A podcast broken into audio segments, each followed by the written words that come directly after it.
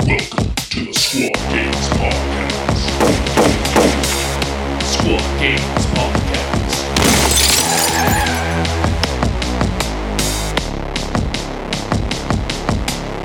Did you guys know? Did you guys know that in the far future there is only war and Balenciaga? Is that like a Xenos race or something? Not at all. I've just been watching a lot of the AI Balenciaga memes recently, and it always also be Oh. like, I get it. Oh, the, the Harry Potter stuff. yeah, that's one of them. Oh, so creepy. It's and they always do like that same kind of like slight head move. Uh huh. Oh man, yeah, those ones, those ones are Dramatic nuts. pause. Looks And I- slightly off camera. Exactly. And I was just thinking, like, what if Warhammer had one of those? I'm oh, glad they man. don't. I'm glad they don't either, because this is the Squad Games podcast where we guarantee you we will not try to sell you on Balenciaga. Instead, we will roll dice and hear ourselves talk. I'm Giacomo, and today I'm with Dakota and Mr. Rob. How are you guys doing? Fantastic. Doing great. Great. Do you guys have that over I didn't there? know we were we were doing a, a podcast with with the tiger from Frosted Flakes. from Frosted Flakes. Are we allowed to say that? Is that is that trademark copyright? Are they our sponsor? They're great. Introducing Frosted Flakes deployment. Man, what would that be? That's like scatter terrain. You just Yeah, kind of all put scatter terrain. call it a day. Oops, Scramble. all scatter terrain. I think I think it, I think it would be like in boarding actions they have the deployment zones in like the the particular squares instead of like along the edges. So like that would be like these are going to be the three red squares and these are going to be the three green squares. Oh wait, Dakota's colorblind, so they're all fucking gray. Um, Ah, yes. Oh, color, dear. color blindness at its finest. Um, yeah, so, you know, we're all here together. We're all going to talk about some cool stuff. Specifically, at least one of them for sure is going to be about the balanced data slate. But first, I want to thank our patrons for helping us do what we do. I want to thank Rob for coming on the show because, you know, take time out of your busy day to do this, and I really appreciate it. Thank you guys. No problem. Yeah. Yeah, we'd also like to uh, thank FLG for letting us become affiliates. And if you guys want to help support the podcast in any way and you guys want to go buy some hobby supplies from FLG, make sure to click on that affiliate link in the show notes. And also, if you're looking forward to going to ACO, uh, LSO, or any FLG events, if you buy through our affiliate link, we do get a kickback, and that would be awesome. Yeah. I would like, I would like things. And this helps me buy things. It helps your mortgage, let's be honest. It helps the mortgage. And gray plastic. And by Yeah. God hands, I got my God hands. They're really Uh, nice. Oh, Guess I who- did too. Yeah. Yeah. Dakota sold Yeah. those too. Yeah. And right in time for me to cut out all my uh, Shadow Vault or Soul Shackle, whichever one it was. See, everyone is like, well, I don't need expensive clippers. And then they come over to Dakota's house and they use them and they're like, whoa, whoa. yeah, I need some expensive clippers. They're like Seriously. I still I still have like my army painter ones just because I can use this to be on, on more like surfaces I just need to cut and I'm not too worried about precision. But then you pull out the God hands for nice things so you can make sure that your models are smooth. And then I bought a bunch of the little hobby blades. I have so many now. And they're greasy for whatever reason. Oh, it's just oil. Yeah, I- okay, yeah, that's probably what it is, right? To keep it lubed. Yeah. Yeah. So they don't rust. It's because they, they can rust. Hmm. So what with, with your first experience of uh, God hands uh, going through your entire set, how, how did that feel, Rob? Uh, it was great. I mean, there's so much clipping for that stupid like Gallowdark walls um, that instead of having a hand cramp after doing like one or two sprues, I just I burned through it. And like the best part though is how very little bit of sprue is left on at the end, so you don't have to go over with like a hobby knife again, just like clip off the bits. I feel like we really should be sponsored by him because we're talking about him a lot, but it's worth it. Yeah, if there's anyone in Japan listening to this, uh, and they know anyone from Godhand, be like, "Yo, these guys really like your your clippers. Like, maybe you should sponsor them." You know? Watashi wa natani doishimasen. Actually, it would be the opposite of that, but yeah. What did you just say? And we've been canceled. All I know It's is how to say "Domo arigato, Mr. Roboto," and that's about it. Incredible.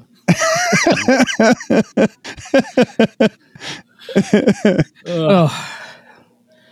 All right, guys. What have you been working on hobby wise? Well, um, I have been working on a few custom orders from my Etsy shop. Pretty cool. Uh, a couple different light up boards, and also we are completing two different boarding actions this weekend. This week, um, in fact, one of them is ninety percent done. Um, and I, I just showed Rob how to airbrush on one of them when he came over today. Ooh, And I was like, yeah, I, I popped it out and I showed him some uh, fluorescent orange on these bad boys. Yeah. First of all, airbrushing is awesome and it looks really cool. It's like the thing that you always have to remember is that it's a lot scarier getting into it than it should be. It just it's just a different tool. You're shooting some paint, pushing pigment through a different medium, but uh, ultimately, like with, with repeated use, it's really easy. Just make sure to clean up afterwards, and you know your tool lasts forever. I think one and thing. don't with, lick uh, the airbrush. and Yeah. do not lick the airbrush. I think one thing for people who are hesitant on getting airbrushes is usually the space, because I've heard a lot of people only have limited space to paint in general. So then, where would they put an airbrush? I, I want to say Yeah. that's why. I'm But- just gonna say, uh, let it take place of one of your cases for your your army because it is that to me it is that important of a tool. I think that uh, all these people that are like too thin coats for a base coat for my for my blood angels, it's like, or you could just push the paint through an airbrush and just get a perfect coat and uh, forget about it, and you just saved yourself like six hours of time.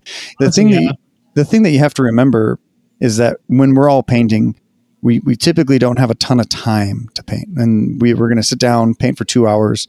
So if you pop out your airbrush, you're typically going to get a lot, a lot more done a lot faster. And to me, I feel like that's just kind of like way more useful um, to, to, to use my time to as a fit to its fullest.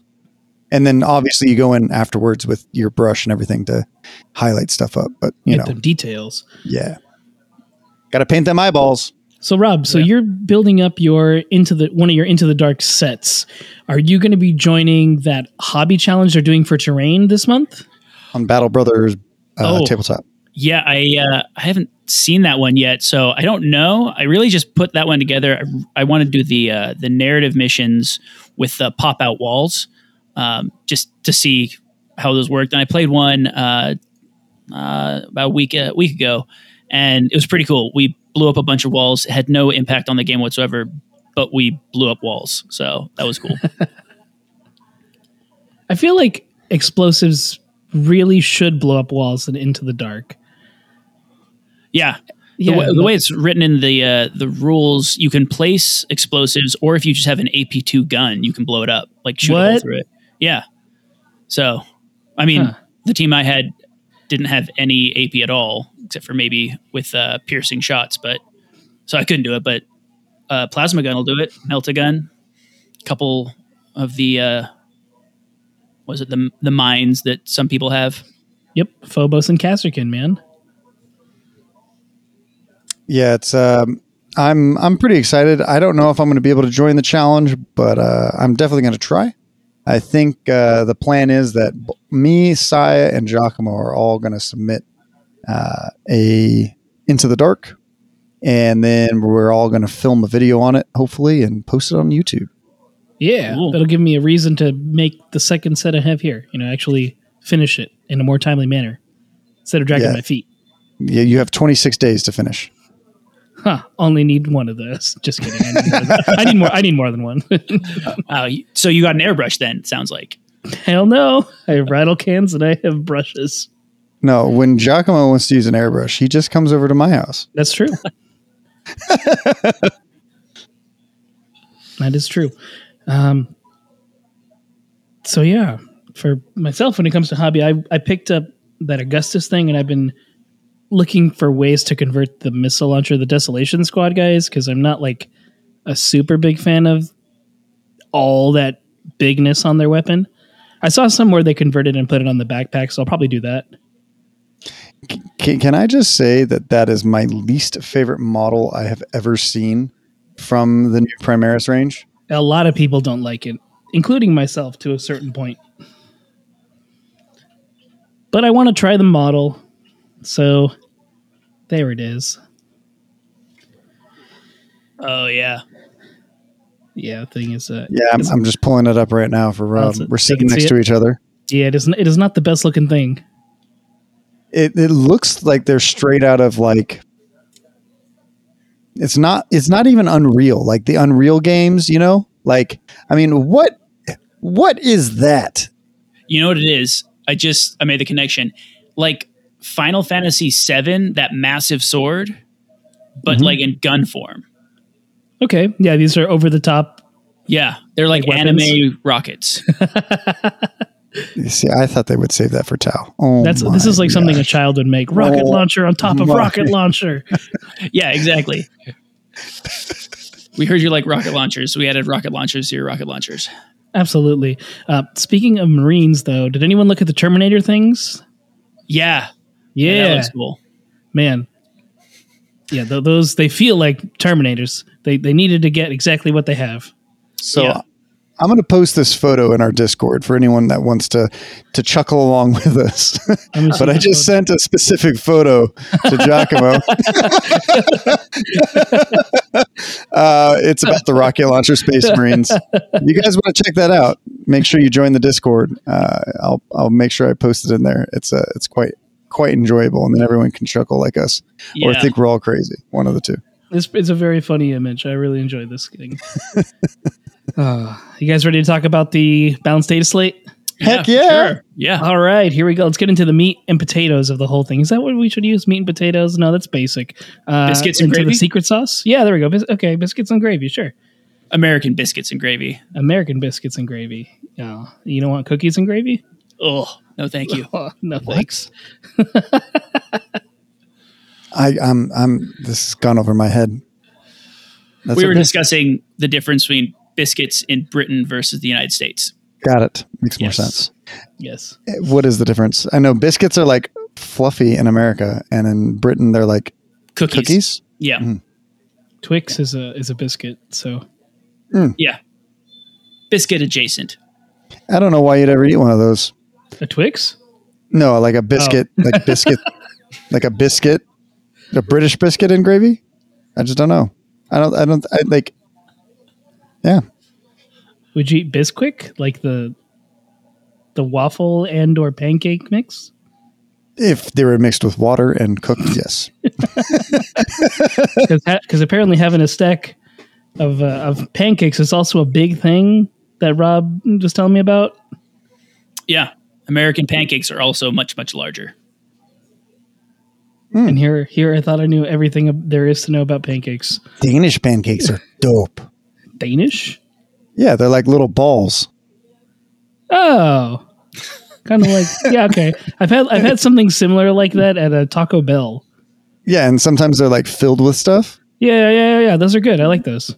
Yeah. Like, what? like donut holes, basically. Yeah, but they're like pancakes. Have what what is that Danish place up north, Giacomo? From Solvang. LA? Solvang. So Oh. for anyone who doesn't know what Solvang is, it's literally like they took a an area of Danish, Dutch, Daneland? Dutch, Denmark, Denmark. Denmark. and they put it up north behind a bunch of ostrich farms. Don't ask. It just is what it is. Uh, it's like a, a piece of Denmark. And you go through, and there's a bunch of wine tastings. It's like a historic town. Everything is, Windmills. yeah, windmills and stuff. Sausages. Sausages. The Lego stores there. is there a Lego store There's there? a Lego store there. wow.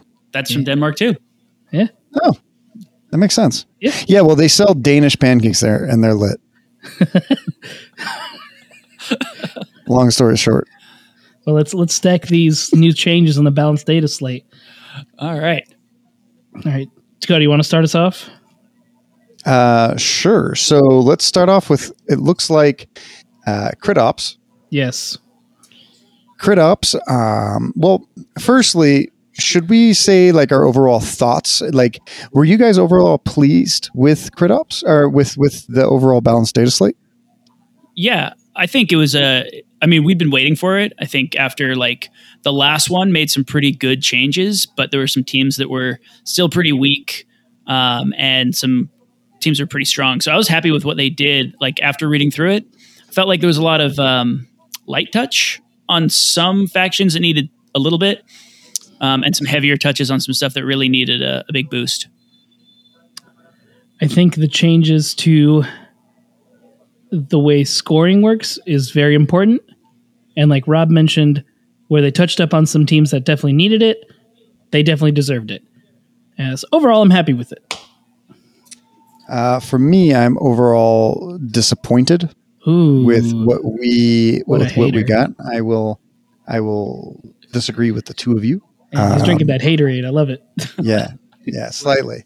Um, I thought everything that was touched was well deserved, and I thought that most of the touches were good. Um, I disliked that crit ops was not ready to go from the beginning because a lot of people were asking questions. BCP Oh, didn't have yeah. it ready, and I had a tournament literally two days later, and um, once again, it was not great. I believe they waited until after Adepticon to release uh, Adepticon to release this so that they didn't mess with any big tournaments once again, which is nice of them. But then it uh, made the all random tournament that I had, which was a lot of fun, which we can get into uh, later. Was a was a lot of fun, um, but it did not do like the great for us there. So I, I can see what you mean with that. They probably should have been talking to BCP a little closer, telling them, hey, this is the day it's going to come out. So, you know, get ready to have it released that way, yeah, that would have been nice. like an update. Yeah, but the, the problem is that when it when it first came out, right, uh, the crit ops was them saying that you could just score 16 points. Now, as of today, as of today, they have fixed that, and now you can score a maximum of 24, which was intended, and it was kind of blatantly intended, but not everyone. Every a lot of people are super rules as written, so when they don't see the rule updated, they think that it's still just 20. So it's unfortunate that there was some confusion. And as a tournament organizer, it causes a little bit of a headache on my end when I have to uh, tell people this is how I'm going to u- rule it, and who knows if if if or when Jock, uh, Games Workshop is going to. Yeah, when I update yeah, when, when Wait. Ga- You're in charge of this? I guess now it's official. when Giacomo Giacomo's workshop releases this uh, this this thing. So um, I'll go over my thoughts and processes when we go over more of these. But ultimately, some of the crit ops changes uh, I feel like are extremely lacking. Uh, why was recover item not touched? Ooh, that's If a good they- point. If they plan on if they plan on doing it later, why was it not told to us up front? If they plan on giving us more data cards or to give us free cards later, why was it not told to us? If that's even happening. Um, there are so many broken tac ops in crit ops that I think that they obviously need more attention. So, um, yeah, I'm, I'm, I'm thoroughly disappointed on the rules end. Uh, I was expecting more, to say the least. Yeah, it was, a little, it was a little light. I'll give you that. It's only like four pages. Well, I mean, I, I, I, I ran one of the biggest tournaments in North America, and then I attended the exact same size tournament in Baltimore. Both 89 players experienced both within a month. Uh, there's obviously some issues that need to be addressed, and the fact that they were like, "Oh, this should fix it." No, this is just going to help horde teams. I think so. I mean, the time will tell, but that's just my that's just my fast horde teams. I think are going to mostly uh, benefit from this rather All than right, others. all right. We'll see. We'll see. Well, let's do some of the first changes. One of the easiest ones was, uh, yeah, we could start with commandos. This one's a pretty cool one. Whether you take the bomb squig or the commando grot, you now get both, which is awesome. That's 11 operatives, man. Yeah, I, I- love this one uh, because it's just you don't see enough bomb squig. That is just a fun operative, and they're not. It wasn't worth it to replace a grot or a boy with that, but now that you can do it basically for free. Um, also, I love it because anytime I've played against a bomb squig, there's a pretty much like 50-50 chance I can maybe blow it up while it's still with all of its other buddies, and that's fun Mm. too. So it's a little bit of a risk still. You you might not take it. Yeah. Uh, well, does the bomb squig? It doesn't have to start with everybody, so it could be all on its own, and then just you know be a bonus thing as a harasser. Yeah, but unlike think- the uh, uh, grilled cheese deployment, Uh-huh. uh, there's just sometimes there's not space, and it has to stay. It can't be on conceal. It's always on engage. So Suck it, Emmanuel. Grilled cheese. Another thing is, Commandos were one of the first teams to come out, so like they don't really have a whole lot of updates, and um, the rules aren't super complex. So at least this gives them a little more, you know, better chance to win. I guess this could give them that. So, so in my opinion, I don't think that this was needed for commandos, but I do like the change quite a lot. And the bomb squig, the fact that the bomb squig was never ever taken, um, and now it is, I think is a, is is going to be a lot of fun, and we all get to experience what it actually does. Because I don't even know if I know what it does, to be honest. It runs and blows up. I think there's also Pretty much.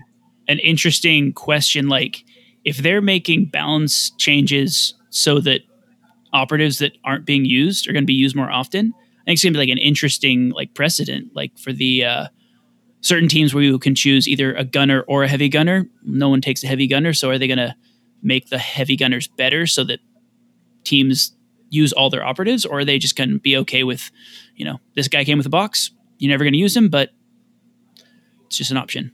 Hmm, that's a good point. Yeah, I, I do think that it's mostly because Commando's win rate was subpar and lacking. So I feel that if, let's say, Corsairs start dropping, then perhaps they do make the heavier gunners better. But until that point, I don't know if they will. or like the the butcher for legionnaire but legionnaire is doing so strong but i think most people usually don't run the butcher anyway so I love the Butcher. I love the butcher. It's one of my favorite models. Even if it's not good, I don't care what people say. I run don't. it. I, I think it's pretty. I think it's okay. I think it's pretty decent in Into the Dark. Maybe not open, but Into the Dark. I don't. I don't see it being bad. Speaking of Into the Dark, do you think this bomb squig is going to be even better in Into the Dark now that you can take it for free? Yes, Yeah, it's man. way easier to not get shot. I mean, it is a small model, so you could hide it, but uh, I think it's going to be pretty good in Into the Dark too. Legionaries. Since we were talking on Legionaries, this one was simple. It it's a big change that's been happening to any kind of damage reduction thing. So their their strategic ploy mutagenic flesh went from reducing it to a minimum of two to now to a minimum of three. And the same thing kind of happened with intercession. So just a way, you know, because it was feels bad when you had like a weapon, like a bolter, three, four damage going to two, three. Like, man, that sucked. Like, way to power somebody down, you know? Yeah, absolutely. I think that I think the Legionary change was kind of needed, but it wasn't. It wasn't necessary, if that makes sense. Like, I don't think that the, all the damage reduction stuff is like was like super game breaking. It's just I, I find it an interesting thing. Maybe they have some kind of extra stuff on the back end, some kind of stats that we don't know about or something. But I didn't find a lot of these these other than the Gellerpox stuff to be super super game breaking. So i think it's um maybe towards the teams that don't have like the heavy hitting weapons like phobos they don't really Yep. have anything more than a 3-4 and going phobos into legionary or intercessions i mean if you're doing pushing through two damage with a hit like it's a long day.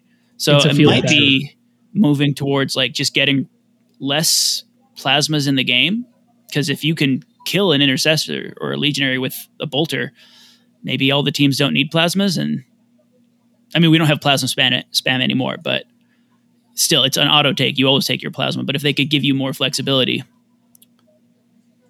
The most plasma spammy team is the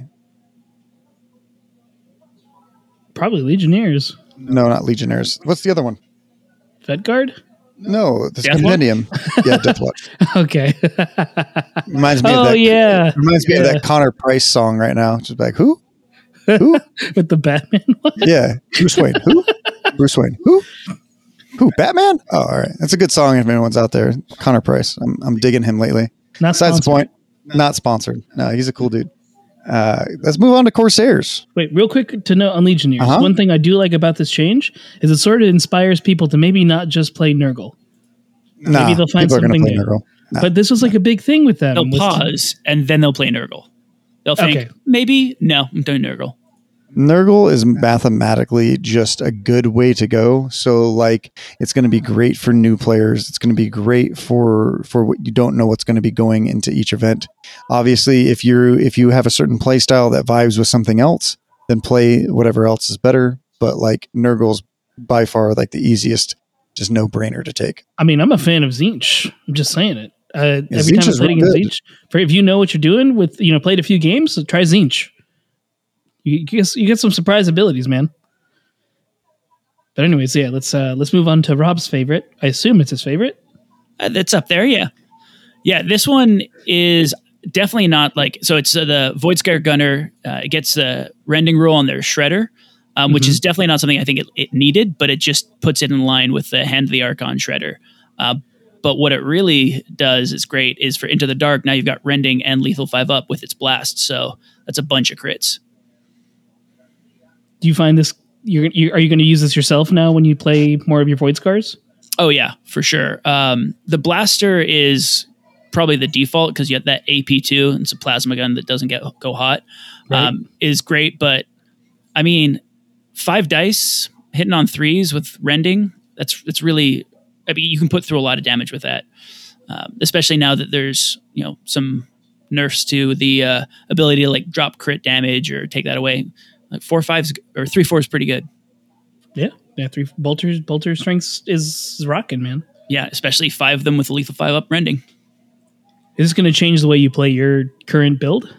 Uh, no, I still. I mean, I loved using the shredder as a uh, alpha strike option. You can, you know, do your scouting recon and then uh, plunderer's dash, and then you're like 15 inches up the bo- board, and then you get a shredder shot off on a horde team. Especially against pathfinders, they're all clumped together. Um, it's just going to make it more effective, um, and then it works a little bit better with some of the tac ops. Um, the only real tac op for like dice manipulation they have, which is outcast. You'll just get an extra hit on there as well. So yeah, it'll be a really juicy alpha strike, and then especially on Into the Dark, just any blast is great. So, but I, again, it's definitely not a, like a needed one, but I think this is more just to kind of uniform like a shredder has rending. Um, yeah. Okay, right. I 'cause could they have to also- match it, yeah. I could also see if if Corsair's win rate starts creeping up, and Hand of the Archon, which I think are pretty strong, also keep creeping up. I could easily see, could easily see, um, this being the first thing to go on both teams. yeah, It's a good ability. Do you want to talk about the elephant in the room now? I'm pretty sure that's your job, Mr. That is me. All right. So battle honors is a thing. Whatever. Battle honors, battle honors. One day we'll talk about more narrative stuff in the future. We want to talk about Vanguard. I didn't think they needed the ability to perform a mission action for free, especially in places like Into the Dark, which makes them so much better. I remember Dakota and I were talking about this all morning at work one day.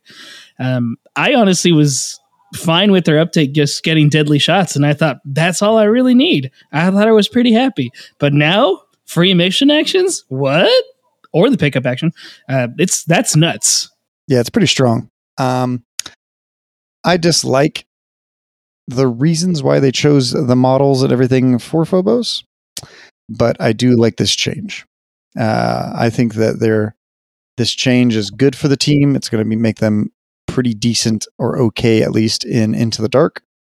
Um, I think that being able to move, open a door for free and just run through is going to be excellent for them, especially if you take a couple Reivers with Terror. Oh yeah, Um, I think it's going to be pretty big.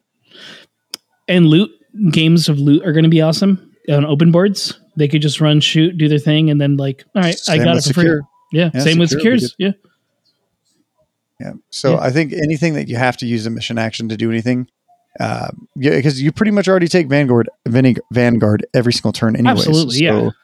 So I think the fact that it's not like on a scaling CP or something like that, and the fact that they can also farm CP, I think is, I mean, I, I could see this easily being an issue or something that's easily changed in the future. So if they become a problem, um, if they start winning every tournament, then obviously, yeah. I mean, luckily their twelve and thirteen wounds will keep them kept, and not having like a crazy good gun will probably be all right to help them. But the the big thing, in my opinion, with Phobos is there's a lot of timing of knowing when to activate abilities, and you can only learn that just by playing. And that's that's how I learned it. Just keep playing Phobos. It's a very hard team. Yeah. Yeah, I think they're trying to simplify it a bit. That way, you have one less thing to figure out. Okay, do I take my comms to be able to do a uh, using the comms ability to make someone else do the mission action? Uh, so I think maybe it was because I've I've heard of people having a lot of success with uh, Phobos before this balanced data sheet, um, and like maybe their win rate's creeping up, but it's still it's too much of a of a mental load with like like you were saying it's they're a complicated team, but now it's one less thing to deal with. That's a good point. Good point. Speaking up. of models that aren't taken, uh, I guess if they still suck, um, the next model that's going to get buffed is the Voxcaster. Going back to our last conversation, Oh yeah, Oh yeah, man. Nobody. Uh, I thought it was so cool, and I remember taking it once, going, "This guy's absolute garbage." Like I'm never going to take this guy. with a big Uh, old like target on the top of their head to make him easily visible across the board. So Right. Like he has to be so close to do his job that I never want to do it. Just take the the little comms guy and be like, "Hey, you perform that non-shooting, non-attack action." Okay. Which, by the way, you can do with um, strategize for your sergeants. So you can have them do their mission, vanguard, whatever, all that, and then strategize. yeah. Oh, this one I was talking with someone. Um, we had just bought a box of Reivers and split it before the balance dataslate, so feel good about that. Uh, Good. but now Reivers are effectively a a uh, a five AP or a five action model. It's taking you terror for free. You can move and then dash, open a door, shoot, flip back to conceal. There's so much. some might just say that Terror should have just been active on their At data sheet times. at all times instead of costing an AP. Yeah, I guess that's why it's now down to zero, right? Yep, that's what it should be. That's all they're doing. They're just making them auras. Uh, I guess because you know you can choose when to be scary. Sure. Well, it's because Phobos were bad. and that's why they changed it. I remember playing the first tournament with them and just going, "Man, I'm getting rocked here. I can't do anything." Um, but that was also my first tournament learning them. I didn't know what the hell I was doing. So, come a long way. I remember how excited you were. I was so excited to play Phobos. I painted up my Reiver that night. I got Mhm. it done. And then you tied for third in, in all random, but we'll get there. We'll get We'll get there. That's a different. That's a different team, though. Yeah. All right. Let's see. Who is next? If we're going in order, who wants to take on Gellerpox? I guess I will. All right. I think that this change is good for the team. It's another really soft handed touch to them. Instead of them getting plus five CP from what they used to be getting, it is now um, they only are technically getting plus two instead of the plus four or plus five Right. from what they you know when they originally came out because they get one for crit ops and now they're getting uh the one at any point during the game instead of the three less barges means it is better in general for the team barge is a really really strong ability for them and i see this i see this uh, affecting them quite well but also i could see that this still might not be enough so I guess we'll have to wait and see. You know, if they uh, if they win another big tournament again. Uh, you know, a lot of a lot of what I say is, you know, I think that that's a lot about the player. So if some big players still think that they're really good or think that they're going to counter the meta,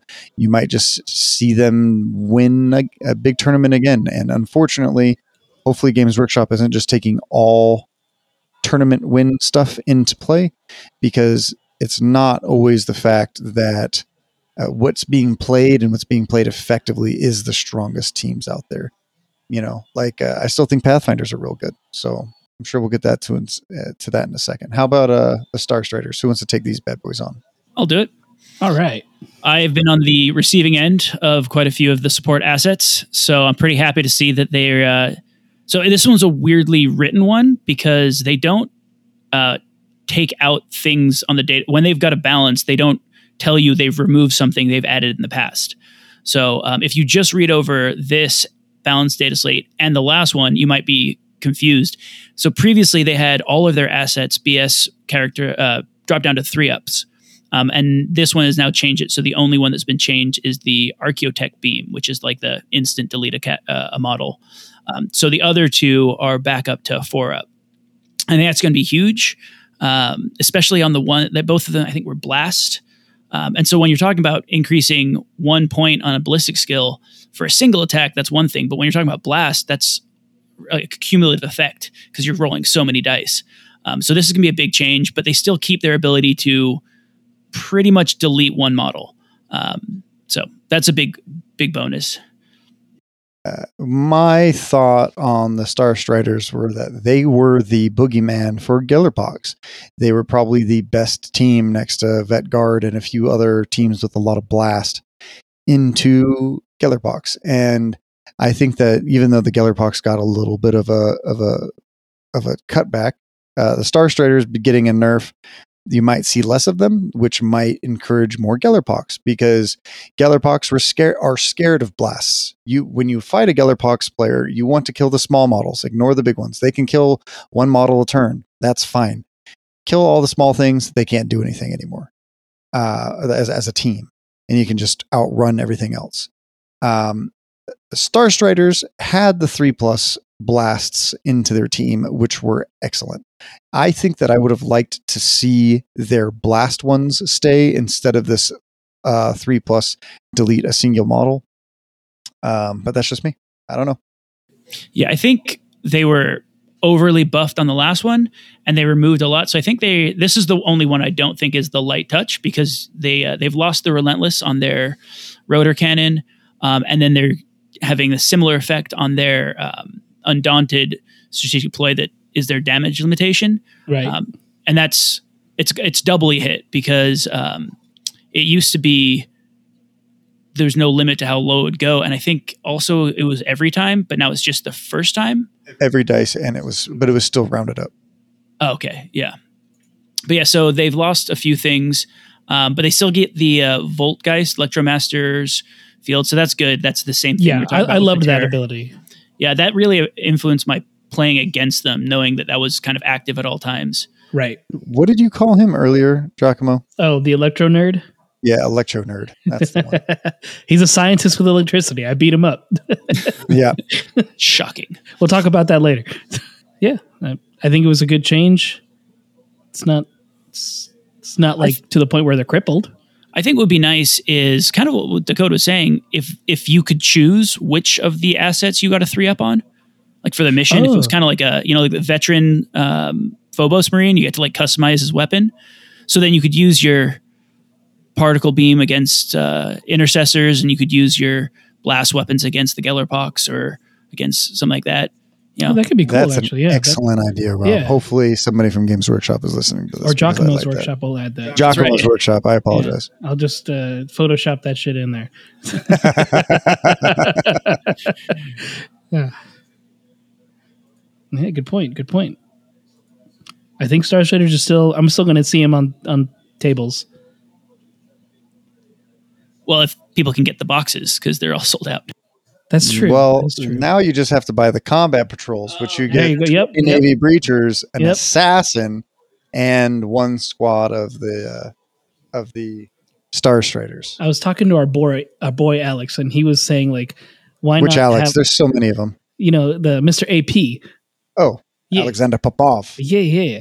Um, and we were like, kind of, go- he he was going on about like, what if they gave you Star Striders, the Ar- Ar- Arbites, and then they gave you the Star, uh, the uh, Breachers. You know, you get all three in there, and then an assassin. That would have been sick. That would have been sick, but it's too close to release. For, But you know, Giacomo's Workshop doesn't think too far in advance. it does not. It thinks about what's what it's going to eat tomorrow, and that's about it. yeah, and that's going to be our wallets. well, moving on to the breachers. Speaking of Navy breachers, I think these changes were warranted. Yeah, Yep. Yeah, you don't need to have so many rerolls because I thought that's like that's really strong. So this is good. And no grenadier should be able to be super crazy over the top like they were. And then they did the damage reduction thing to a minimum of three, like everyone else is getting. Yeah, yeah. I don't know if the Grenadier was that much of a concern. I kind of feel like if you're going to let a a grenadier get all those grenades off, like that's on you. Yeah. Ki- They got to be within six inches to throw it. You should kill that model before it gets to do it a second time. Right. I agree.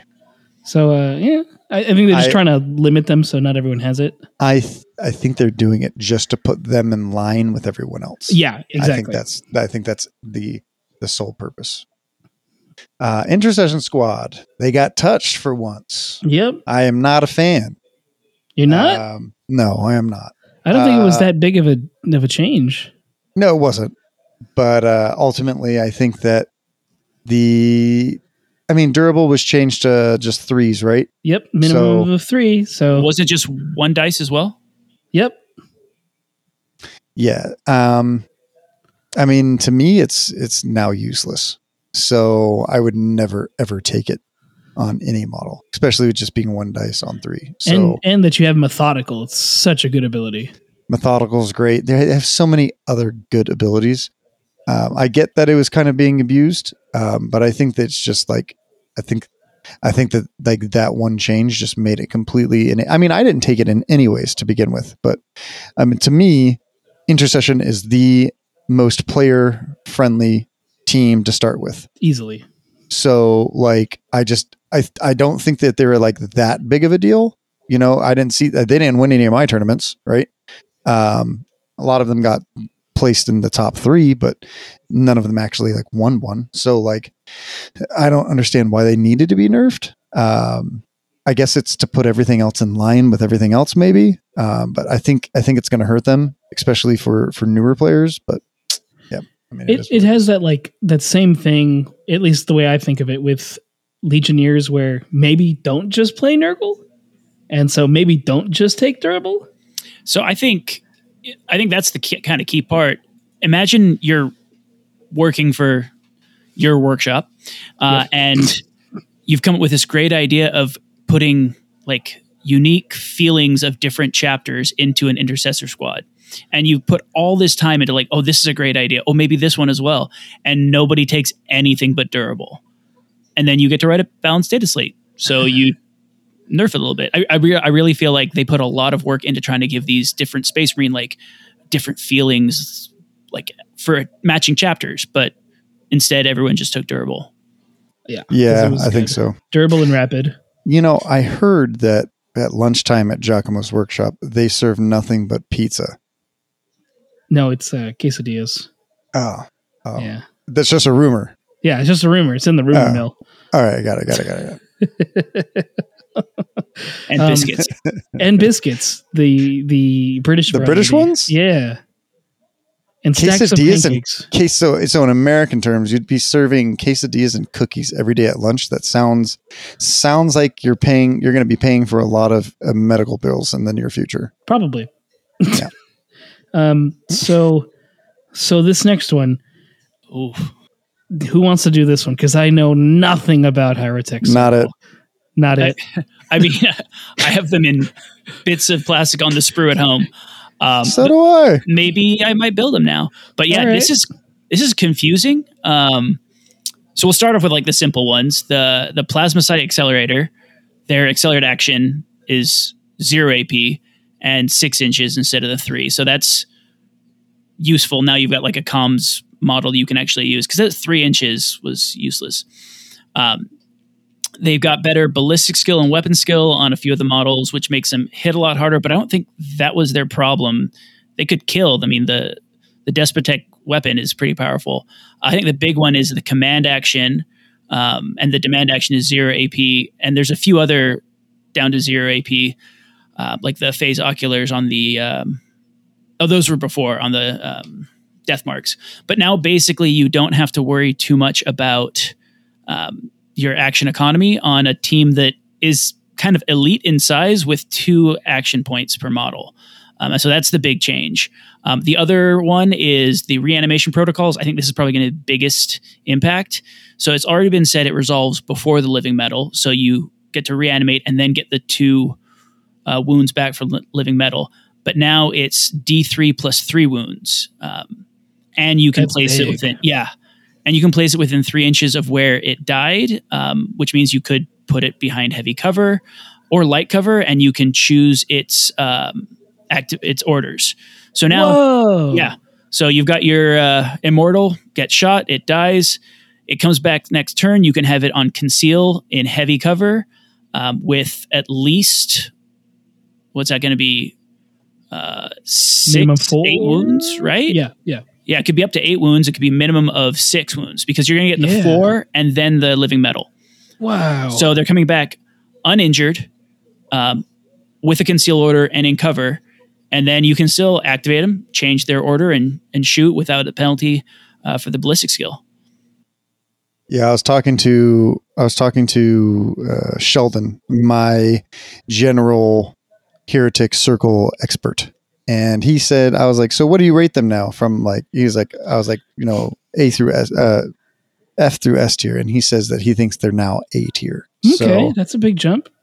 yeah, I mean, they got a ton of buffs. I think they should be good now, but only time will tell.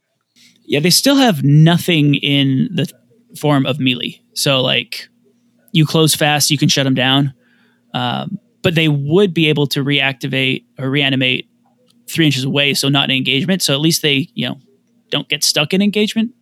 But I think they're going to be pretty good. I think my my two most least favorite teams is Hierotek Circle and Phobos.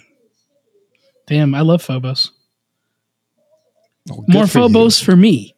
I mean, you can take your non-reiver specialist and your non-eliminator and go have fun. I want an eliminator though. I know you do, and you also bad. want enough reivers. Well, you're not getting an eliminator anymore. I think they're they're buffed enough. I think I think we're pretty good at this point. Yeah. Um, all right, Kasrkin. I know Dakota had some feelings with this one. yeah, I think they're pretty good. Uh, they were already performing really well at LVO and and Into the Dark through Brett, uh, and the, he they Six-sided legion. yeah six sided legion um, YouTube channel. Check them out; they're pretty cool. Uh, Brett's also a great guy. We should be having him on the podcast here coming up, talking about Carsikins and stuff. Ca- Cras- Casserkins, sorry, Casserkins. Candykin. Um, the what? the Candykin. oh yeah, the candy canes. yeah. yeah. Um, yeah, I think that them all getting plus one wound characteristic, and they did perform pretty decently at my last tournament. Uh, that one extra wound came into effect a lot, actually, because it does have that breaking point of getting to seven, right? So, um, that was pretty impressive to see them doing pretty decent, pretty well already uh, outside of Brett. And the fact that you get more elite points, which is, uh, I think I, I didn't burn all of Brett when I played Cars, uh, Against him? When I played against him, I didn't burn all of his elite points until like late in the third turn. Um, and you know that was really difficult to do. I had 14 models he he was rolling bad and had to kill. Um, you know, so the fact that they're going to get, I guess, four more just stock standard points is going to be pretty good. Uh, it's at least going to add between one and two crits um, throughout the game. So at least. And I think their combat blade is also going to be pretty good. You might want to take it into blooded, right? Because blooded is going to get in your face. So why not take it? Uh, so you at least can do some damage back rather than doing two threes. right. I think that they're going to be a, a really good contender for what is going to be dominating the meta. I think I think they're really good. Uh, I also think that uh, there's a few other people that we should talk about that possibly needed nerfs that didn't. Okay. You want to start? Pathfinders. What would you change? I don't know what I'd change. I'm not that smart. Neither am I. Um, I think that they're going to be an issue because of these the, the new change to 16. There's been plenty of times that I have. Here's the problem with Pathfinders: they're really, really hard to balance. You have you have a team that performs really poorly in a in a new player's hands, and then they they they perform exceedingly well in some players' hands. Um, the fact that they have a 37% win rate probably means that they're going to get a buff here pretty soon. And to me, that might be an issue because I have seen multiple Pathfinder players easily jump to a 12 point lead by the beginning of turn three um, in primaries, right? So, the, yeah, I just think that uh, I just think that the crit ops is going to be an unintended buff to Pathfinders in general. Yeah, I think um, a possible idea for th- maybe a nerf for them. The, the thing that I've always struggled against with the Pathfinders is they have too many silent uh, shooting options. Um, it's fine if you're going to shoot me. I just, I mean, every team, most teams, at least the Horde ones, have one like sniper that can shoot silent.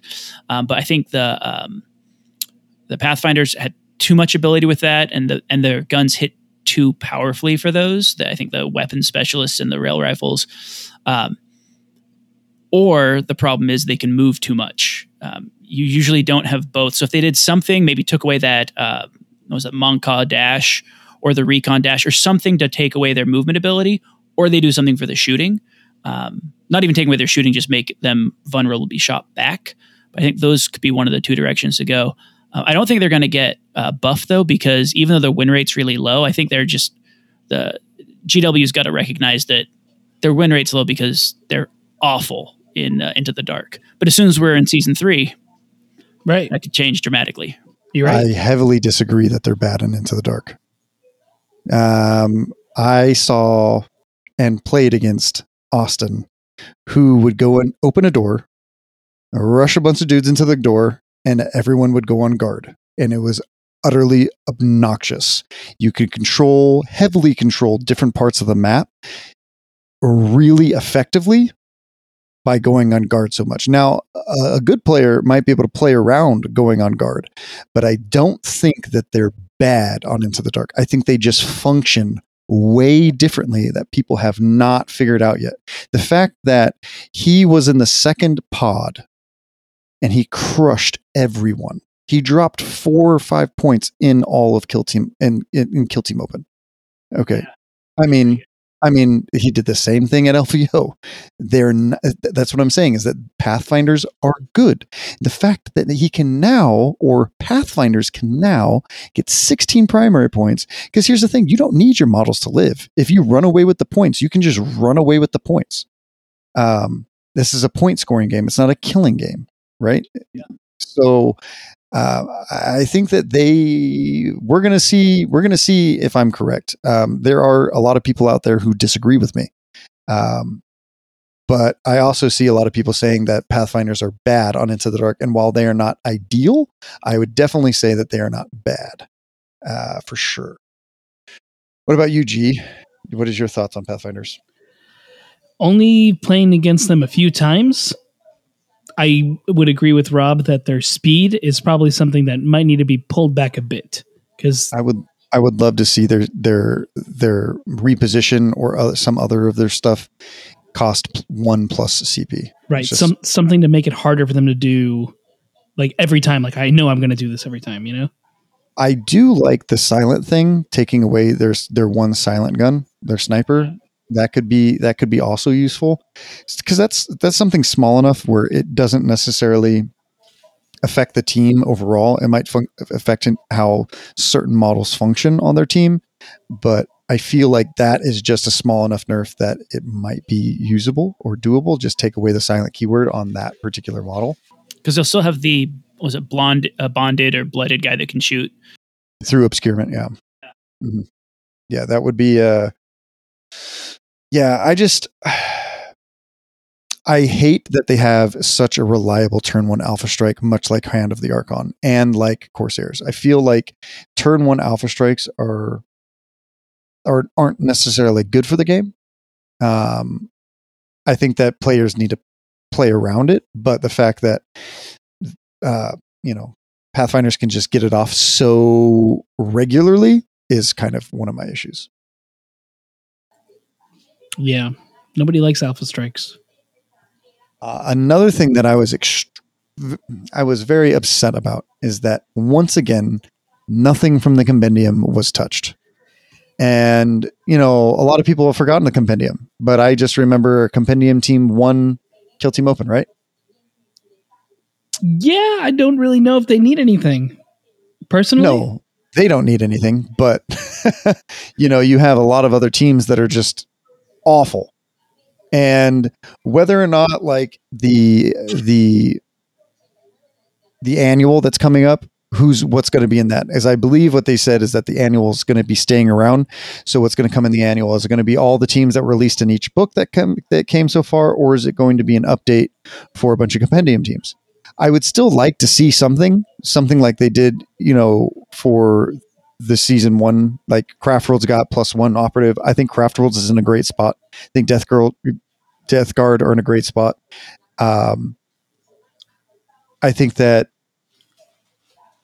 the Tomb World's in a Custodes are in a great spot, but Space Marines, Grey Knights, Tomb Worlds, the Tyranids are in an okay spot, but not great. I think the Tyranids are the ones, even if it was just a real minor buff, just to like remind people you can play them.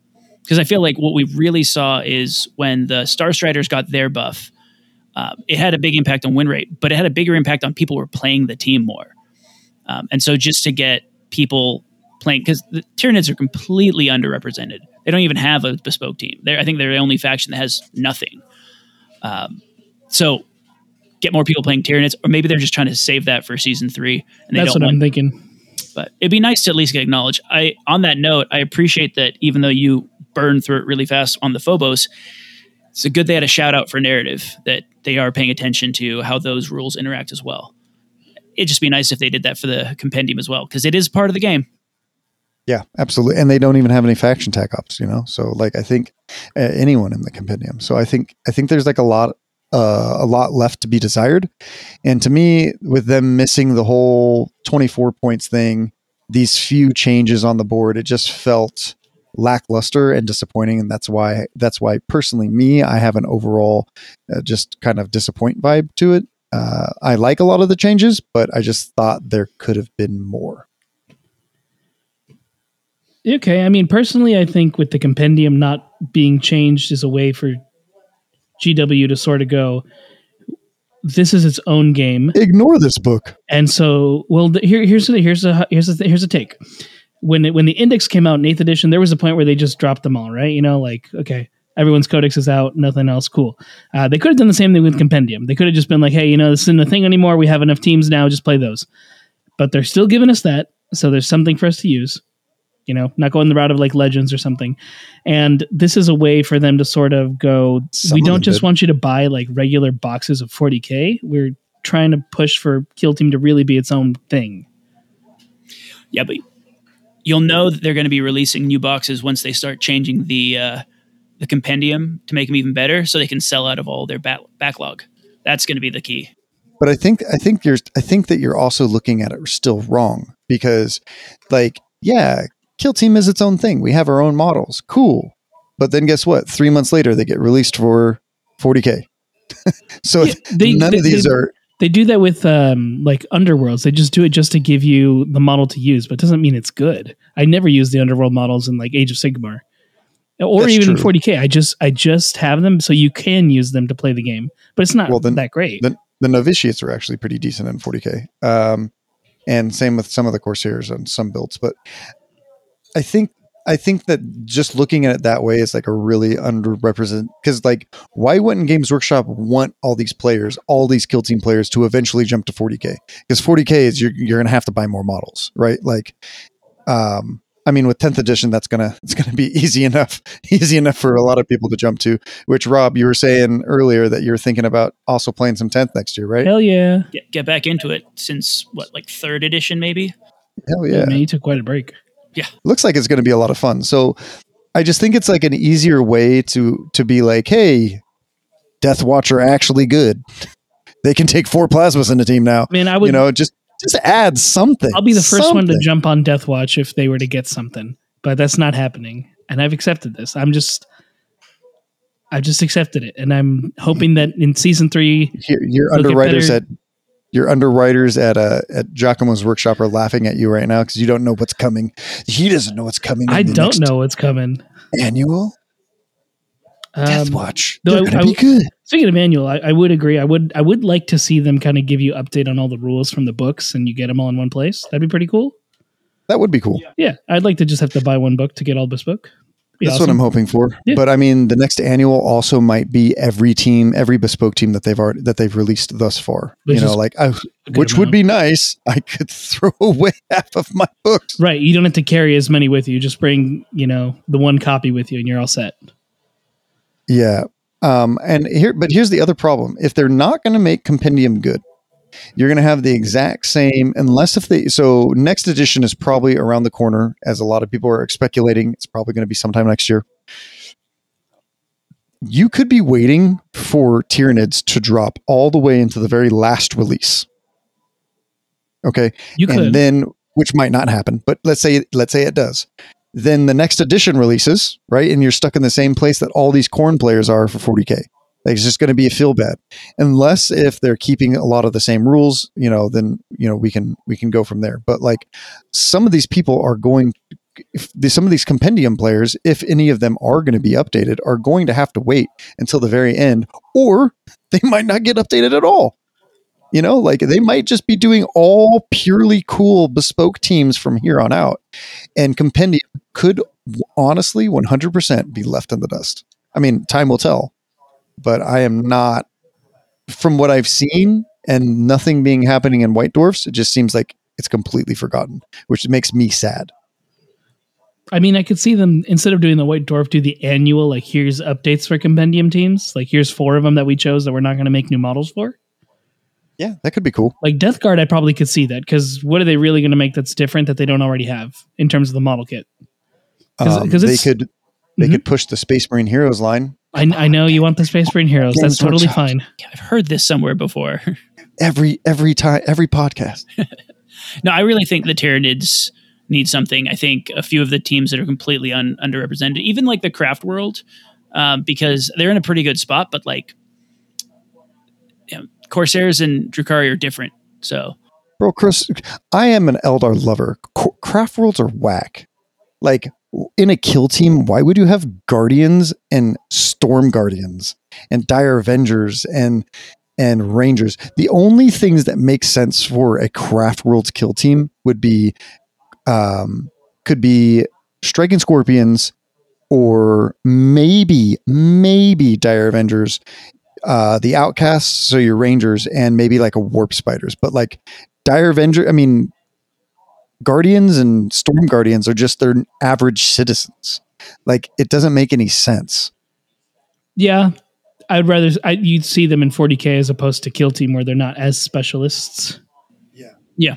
What's the difference between like vet guard and guardsman? Like they have the compendium guardsman team, but those guys are just you. You don't spend your regular guys on a special ops mission, Right. correct and what like guardians should be on the craft world defending the craft world, not yeah basically infiltrating. Especially when you have specifically infiltrating models like striking scorpions. Yeah, right i mean there's there there are like specific things that i have issues with in compendium It feels like they just took the bases of the old kill team and just kind of threw them in there to kind of make the addition work which i i i like like thanks for including them but ultimately like if they never see an update and you know it's just like exodites who get something or it's just you know and, and- or or even if elves don't get anything else for the rest of the the lifespan of of kill team um you know like i would be heavily disappointed Well, it looks like Kill Team's going to be here for a long time, so we'll see you in season seven.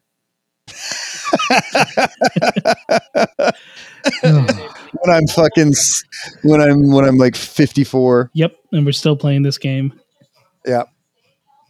Episode 3200 and- episode 40000 that's the one we got to work for The word biscuits will become popular in the United States using the British term. It'll be great. Oh, it'll be great. Yeah.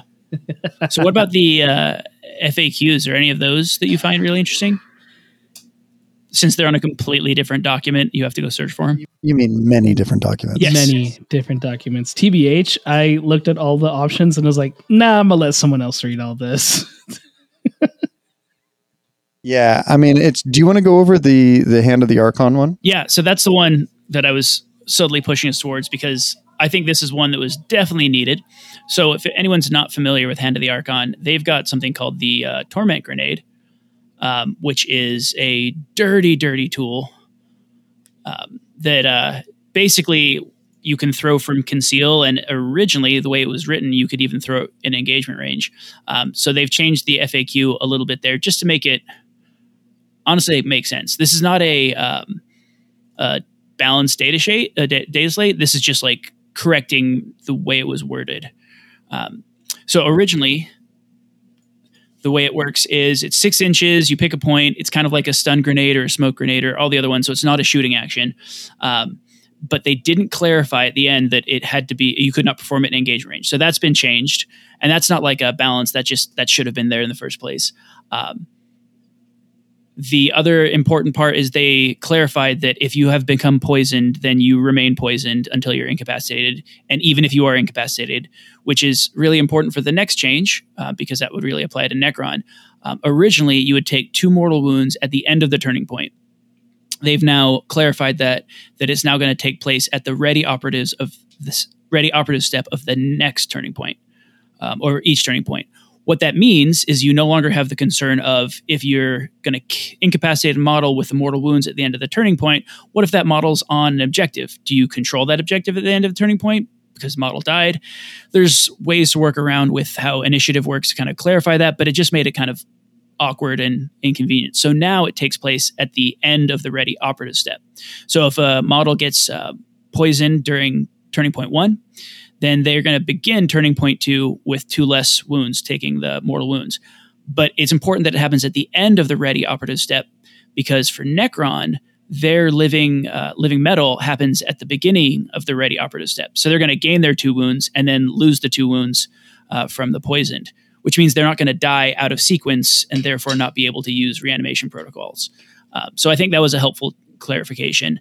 Um, and then also, if you do poison Necron, which again doesn't make sense narratively because they're robots, but sure. Also, Nurgle shouldn't get poisoned, but I'm okay with that. Uh, but if you do kill something that dies and comes back, it's still poisoned. And I think they clarified that in general with uh, just a general FAQ that um, effects of an on an operative or abilities on operative. Um, they continue if they get incapacitated and come back. I think that was somewhere in there, but I'm not entirely sure because again, they're all over the place. Yeah. yeah it's going to be pretty exciting to say the least. Uh, Poison's going to be awesome.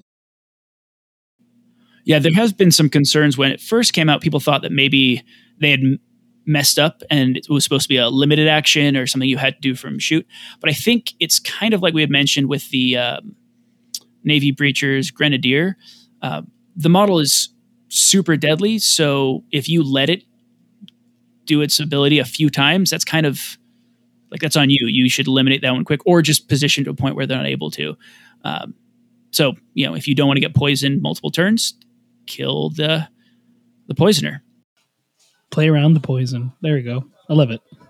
Yeah, I think it's um, I think the there's only like a hatchway fight that's changed a little bit. I mean, none of the FAQs really stuck out to me like being super insane outside of that.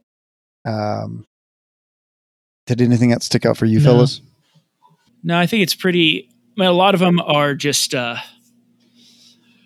I think it made sense and people were playing them, maybe rules as intended, but it's nice to get the clarification.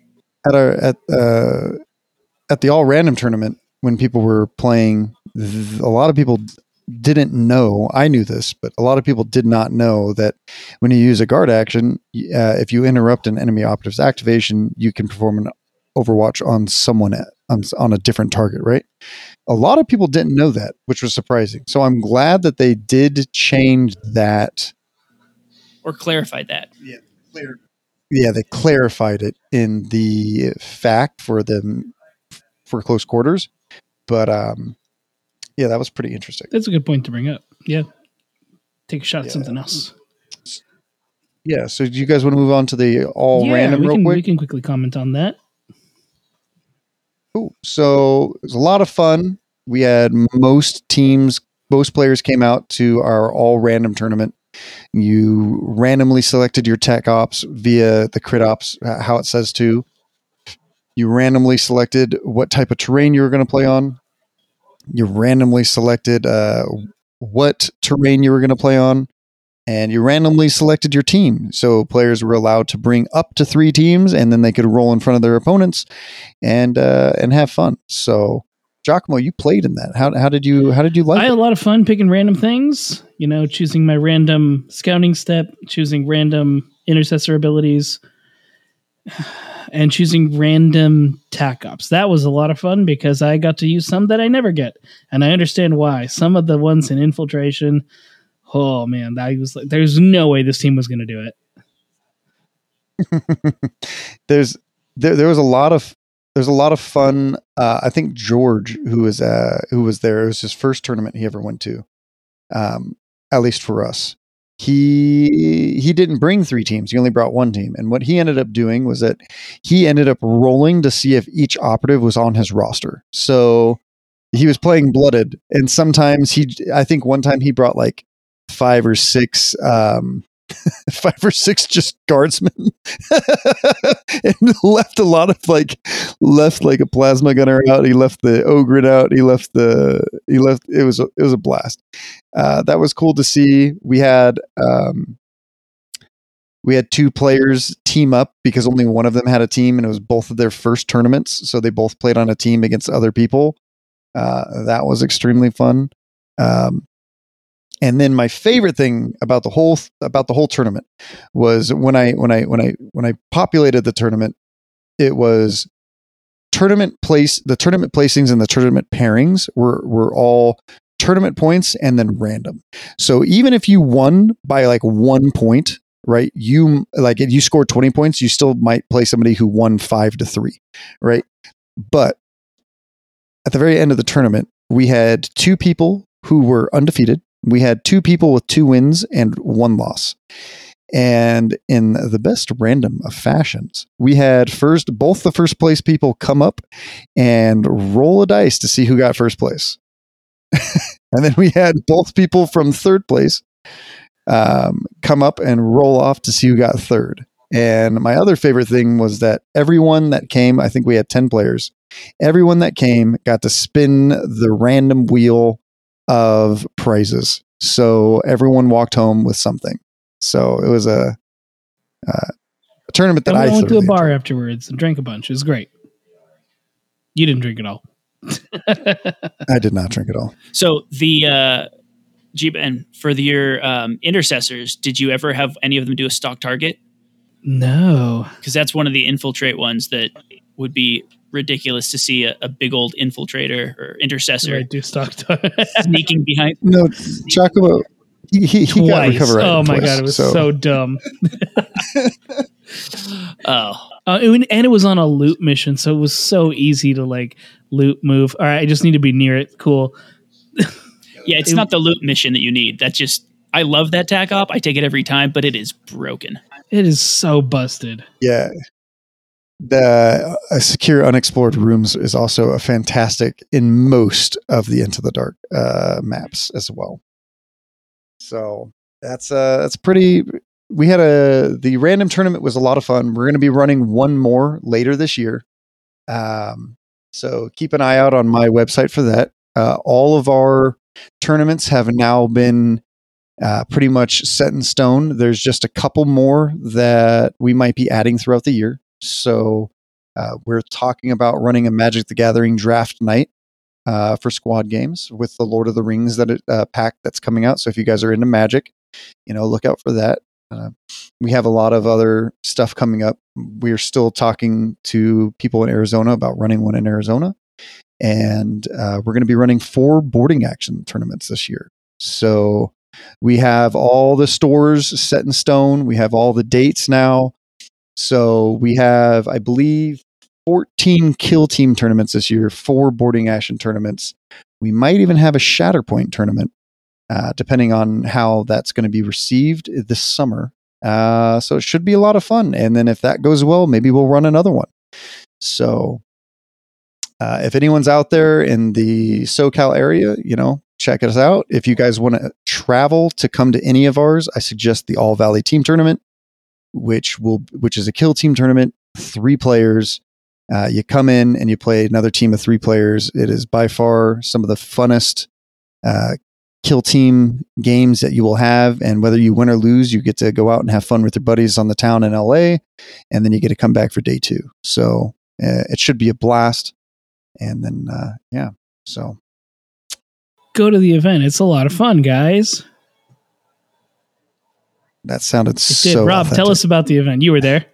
Uh, the All Valley Team Tournament. Yeah, you got to play in it. Oh yeah, that was awesome. It's um, it's got to be my favorite one from last year. Uh, so we were on a team. It was so much more like strategy involved and like who you're going to pair up against, and you know, sitting there being like, okay, I know I'm better in the into the dark than my my teammates, but my team matches up really well against one of their people that's going to play on open. So you're just kind of figuring that out. Um, if you're not all that experienced, then you can join up with a team of people that are more experienced and be the sacrificial lamb. Yep, it's your job. Go into the Geller box. All you got to do is die. Don't even worry about it. Uh, or if you don't have a team, I think there was one of the I think maybe like third or fourth place last year was a bunch of free blades people that showed up, didn't have a team and got put together, um, and did great. So yeah, and the fact that it's two days was awesome. So you're like meeting people on day one. You get a lot more chance to like talk to people and make friends, and then the next day make enemies when you face them on the table, Uh, and then be friends again. Yeah, and then on Saturday night you can go out and you know everyone's then friendly too. So it's it's a good way to get into the community, have fun, and I think we're having we might be having some people from the East Coast and from Canada and from all over the U.S. come come this time. So if you are thinking about traveling to uh, Los Angeles, make it September 23rd and 24th of this year. Come out and play a couple games with us, and then go to the beach on Monday or Friday because you can. because there's a beach nearby. It's awesome. Relatively speaking. Well, Mr. D, Mr. R, I think we're getting to that time. Yeah, once again, I want to shout out to our Patreons. Thank you for making this happen. Uh, thank you, FLG, for you know making us affiliates, uh, and thank you for everyone who's listening. Uh, I appreciate appreciate each and every one of you guys. Um, you know, even if you weren't listening, we'd still probably be making this, but because you are listening, it makes me want to do it more. So I do appreciate each and every one of you for that. So thank you. How about you, G? I also want to thank our patrons. You know, they help us bankroll these episodes, even if, you know, even without them, we'd still do them because, like you mentioned, it just turns my Grinch heart three times its size. Um, in addition to that, though, if you do want to help us out, you know, you can find us on patreon.com slash squad games. It helps us run events, helps us do this, and uh, it just feels really good. Thanks, guys. And you can find us on Instagram at squad underscore games underscore entertainment. Links will be in show notes. Uh, and that's about it, man. Until next time, guys. See ya. Peace.